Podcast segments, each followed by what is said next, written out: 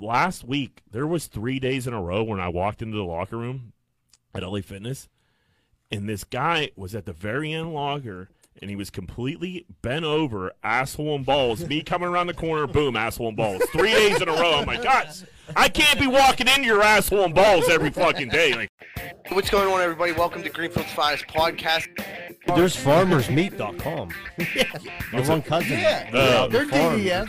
Farmersmeat.com. Yeah. You don't have to fuck horses. You no, you can meet other just find a farmers. human.